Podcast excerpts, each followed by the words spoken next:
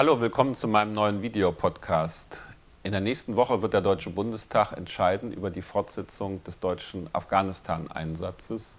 Dann wird es auch darum gehen, ob tatsächlich nach Afghanistan statt bisher eine Obergrenze von 3500 Soldaten gelten soll oder 4500. Und das wird eine schwierige Debatte werden.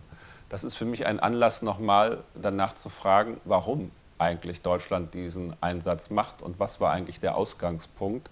Häufig gerät das ja in Vergessenheit. Vor sieben Jahren war das, als am 11. September 2001 die Anschläge von Al-Qaida in New York und Washington fast 3000 Menschen das Leben gekostet haben und einen Riesenschock in den Vereinigten Staaten ausgelöst haben. Schon einen Tag später hat der Sicherheitsrat der Vereinten Nationen diesen Angriff gleichgesetzt mit einem Krieg zwischen zwei Staaten und damit auch eine Legitimation dafür gegeben, nach den Tätern zu suchen und sich auch mit Waffengewalt gegen sie zu wenden. Das ist dann leider auch passiert, weil ein Versuch, nachdem man gemerkt hat, woher der Angriff kam, nämlich aus Afghanistan, die dort herrschenden Taliban davon zu überzeugen, dass sie Bin Laden ausliefern sollen und die Lager und die Organisationseinheiten von Al-Qaida schließen müssen in Afghanistan, ohne positive Antwort blieb. Das Ultimatum verstrich. Und dann gab es die militärische Intervention, sprich also den Afghanistan-Krieg.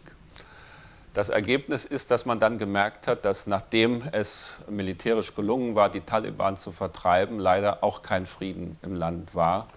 Bestimmte Warlords haben sich mit den Resten der Taliban zusammengeschlossen und immer wieder kommt neuer Nachschub an gewaltbereiten jungen Männern aus äh, Ausbildungslagern, aus den Koranschulen in Pakistan nach Afghanistan, sodass wir leider eine Fortsetzung von den Auseinandersetzungen, von den gewalttätigen Auseinandersetzungen haben.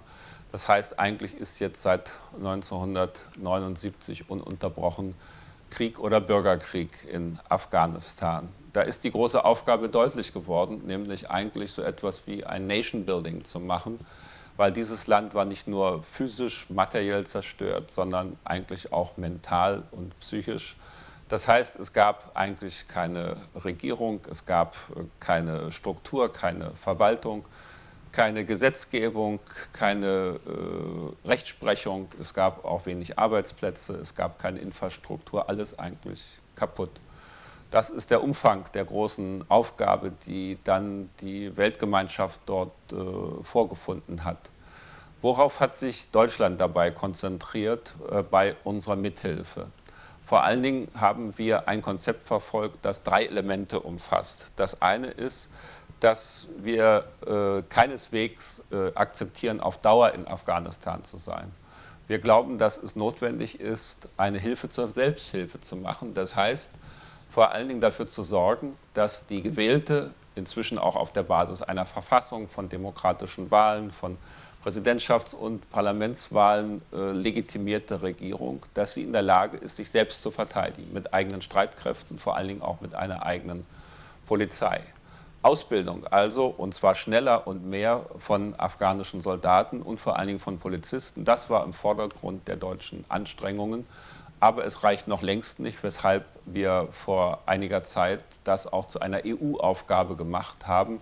Und inzwischen sind also 200 Polizeiausbilder vor Ort und der größte Anteil davon sind die Deutschen. Und wir haben im Mai einen Beschluss der EU durchgesetzt und angeregt, dass das sogar verdoppelt wird auf 400 und sind bereit, bis zu 120 deutsche Polizeiausbilder dahin zu schicken. Ziel ist, wie gesagt, Ownership, wie man das so schön nennt, Selbstverantwortung. Das heißt, die Fähigkeit der gewählten Regierung, sich selber gegen die Aufständischen zu verteidigen. Der zweite Teil der deutschen Konzeption ist da, wo wir Verantwortung tragen, in der Verbindung von Sicherheit, Sicherheitsrahmen durch bewaffnete Kräfte, Aufbau sichtbar zu machen, Fortschritte für die Bevölkerung sichtbar zu machen, Schulen zu bauen, Verwaltungsgebäude zu bauen, Infrastruktur aufzubauen, vor allen Dingen die Lebensverhältnisse zu verbessern. Wir sind ganz sicher, dass nur dann es möglich ist, eine Trennlinie zwischen den Taliban und der Bevölkerung aufrechtzuerhalten oder zu bestärken, wenn die Bevölkerung merkt, es geht vorwärts. Und das dritte, der dritte Teil des Konzepts bezieht sich deswegen auf die Leistungen der äh, gewählten Regierung Karzai. Leider ist das völlig unzureichend. Das, was man gute Regierungsführung, Good Governance nennt, ist dort nicht. Es gibt Korruption, es gibt Nepotismus, es gibt ungerechtfertige Personalentscheidungen, all das zulasten der Bevölkerung. Auf diese drei Sachen konzentrieren wir uns und natürlich in diesem Zusammenhang ist klar, brauchen wir auch genügend Kräfte für diese Ausbildung. Das ist der Hintergrund für die Aufstockung der Soldaten auf eine Obergrenze von 4500. Abschließend zwei Bemerkungen zu aktuellen Diskussionen. Es gibt eine Diskussion darüber, dass man ein Datum setzen soll. Wie kann man ein Datum für den Abzug setzen, wenn man nicht weiß, wann die Regierung vor Ort tatsächlich genügend Kräfte hat, um sich selber zu verteidigen, also sozusagen eine Afghanisierung der Auseinandersetzung möglich ist. Es macht keinen Sinn, über abstrakte Daten zu reden. Deswegen halte ich diese Diskussion für schädlich. Und noch eine andere Diskussion halte ich für nicht gerade hilfreich. Das ist die darüber, dass man jetzt von Fachleuten in diesen Tagen gerade häufig hört, der Krieg in Afghanistan sei nicht zu gewinnen. Das stimmt natürlich. Wie will man einen Krieg gegen Terroristen, die Sprengfallen bauen oder gegen Selbstmordattentäter gewinnen? Den Krieg kann man nicht gewinnen. Man kann eigentlich nur dafür sorgen, dass diese Bedrohung unter Kontrolle gehalten wird und dass die Mehrheit der Bevölkerung diese Art von Aktivitäten ablehnt, was in großen Teilen von Afghanistan, aber eben nicht in allen Teilen von Afghanistan der Fall ist.